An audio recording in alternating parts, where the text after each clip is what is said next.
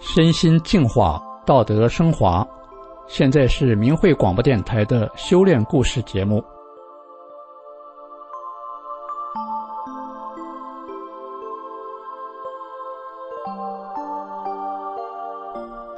他是一个道道地地的无神论者，却在他身上发生着一桩又一桩的善恶有报的经历。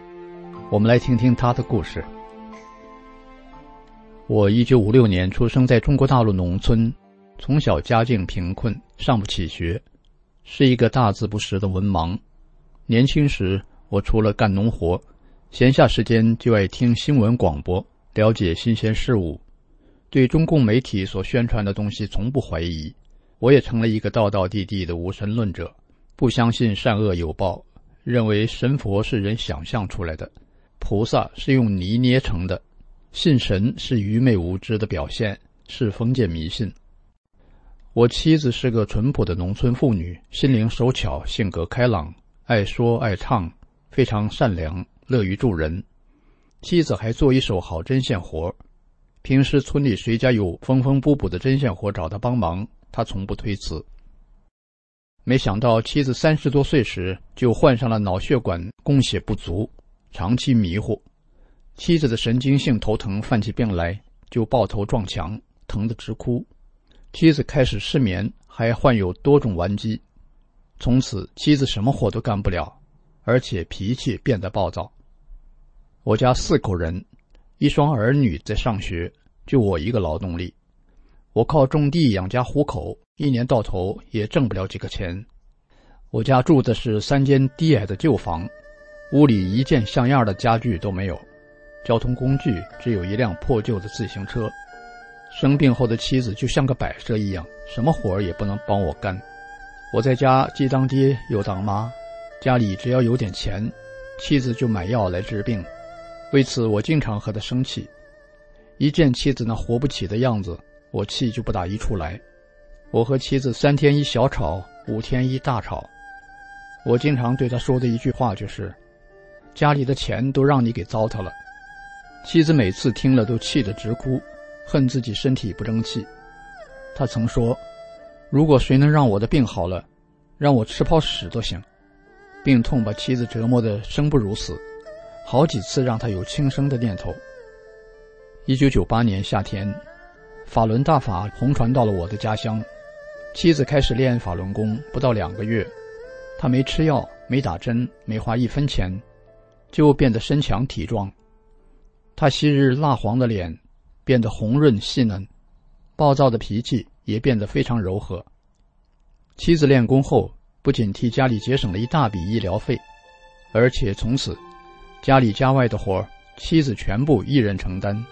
两个孩子也变得非常懂事，我就外出打工，而且身上总是有使不完劲儿的妻子，还开了一个小裁缝铺，我家成了人人羡慕的幸福家庭。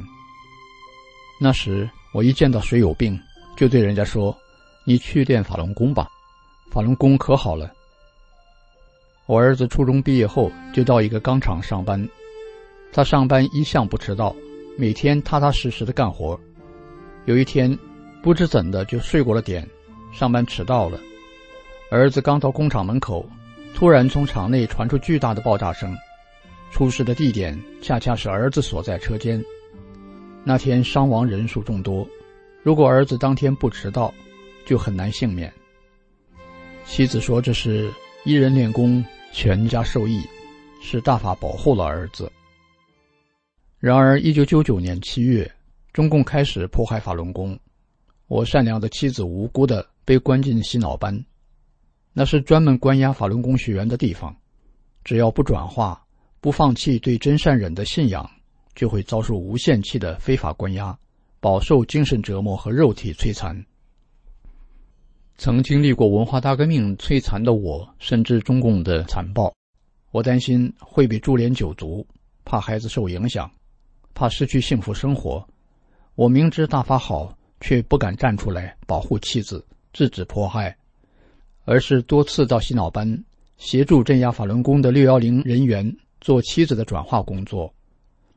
妻子从洗脑班回家后，我不允许他再学法轮大法，不允许他练功，为此还动手打了妻子。我撕毁大法书，在家门口当众焚毁大法书，摔毁妻子练功用的小机子。法轮功学员到我家，我不再像以前那样笑脸相迎，我轻则冷言冷语，重则恶语伤人。甚至驱赶出去。我不允许妻子再和法轮功同修接触。时隔不久，我患了脑血管瘤，在北京武警医院做了手术，住了一个多月，花了三十多万元。妻子说：“善恶有报是天理，法轮大法是佛家修炼的高德大法。我撕书阻止他修炼，是做了大恶事，我这是遭了报应，但我不相信。”我认为我患了脑血管瘤是吃五谷杂粮得的病。妻子经常劝我，还告诉我多念法轮大法好，真善人好，说这九字真言能保平安。有一年冬天的腊月二十三晚上，我和三弟开着一辆十个轮子的平头载重货车去承德送啤酒。车开至承德与宽城的交界地带，有一段盘山路，路面又窄又陡。路的一侧是高山，另一侧是深三四十米的山涧。路边有水泥墩子做护栏。我们的车上满载的啤酒，整个车身足有十几吨重。我们沿着崎岖的下坡山路慢慢前行，突然刹车失灵，瞬间车头急速冲向山涧，路边的三个水泥墩子被撞倒，而且全都连根拔起。车子的油箱、车轴和两个前轱辘全被甩在了路面上，车头朝下，连人带车滚下了山涧。等车滚至距山底十余米处，猛然间，我想起了妻子平时经常对我说的话：“遇到危难时念九字真言。”我脱口喊出：“法轮大法好，真善人好。”话音未落，我整个人从挡风玻璃碎了的车窗被甩了出去。我被挂在悬崖边的一个树杈上，我顾不得伤痛，趴在树杈上，朝着急速翻滚的货车叫着三弟的名字，但没有回音。待车落至山底不动时，才从山谷里传来三弟洪亮的应答声。我知道三弟也没事了，悬着的心落了下来。后来据三弟讲，车滚至山底时，稳稳地落在了一块大平板石上。石面正好能容车身，整个车摔得破烂不堪。妻子平时经常给三弟讲大法真相，三弟也知道法轮大法好。后来听当地人说，这段路经常出事故，是个凶险之地。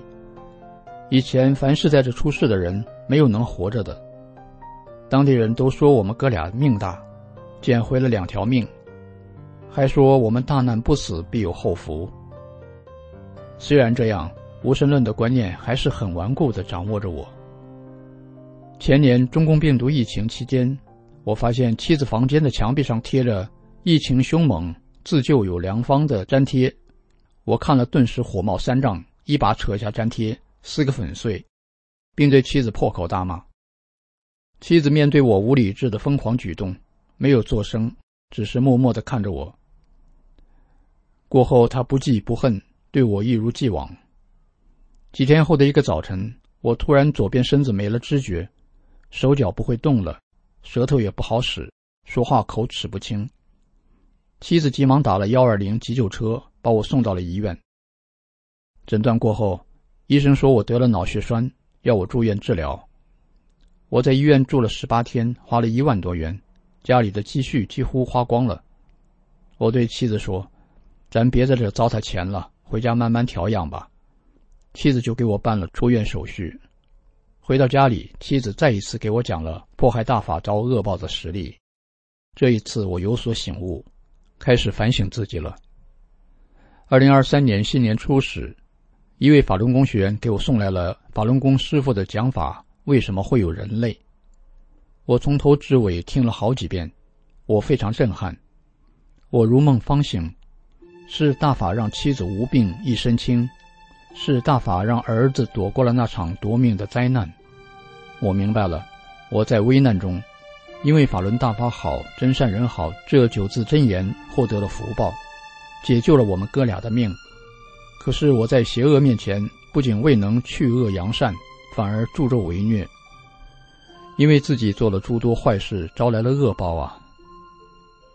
我清楚知道了，真的是善恶有报啊！现在我真心悔改，诚心向善。我每天聆听大法师父的讲法录音。诚心敬念法轮大法好，真善人好九字真言。我怀里总揣着大法真相护身符，遇到有缘人就送上一个，并叮嘱对方记住法轮大法好，真善人好。而我的身体也恢复得很快。听众朋友，您认为这世界是否有善恶有报这个规律呢？而这个故事是否带给您什么启发呢？感谢您的收听，我们下次再见。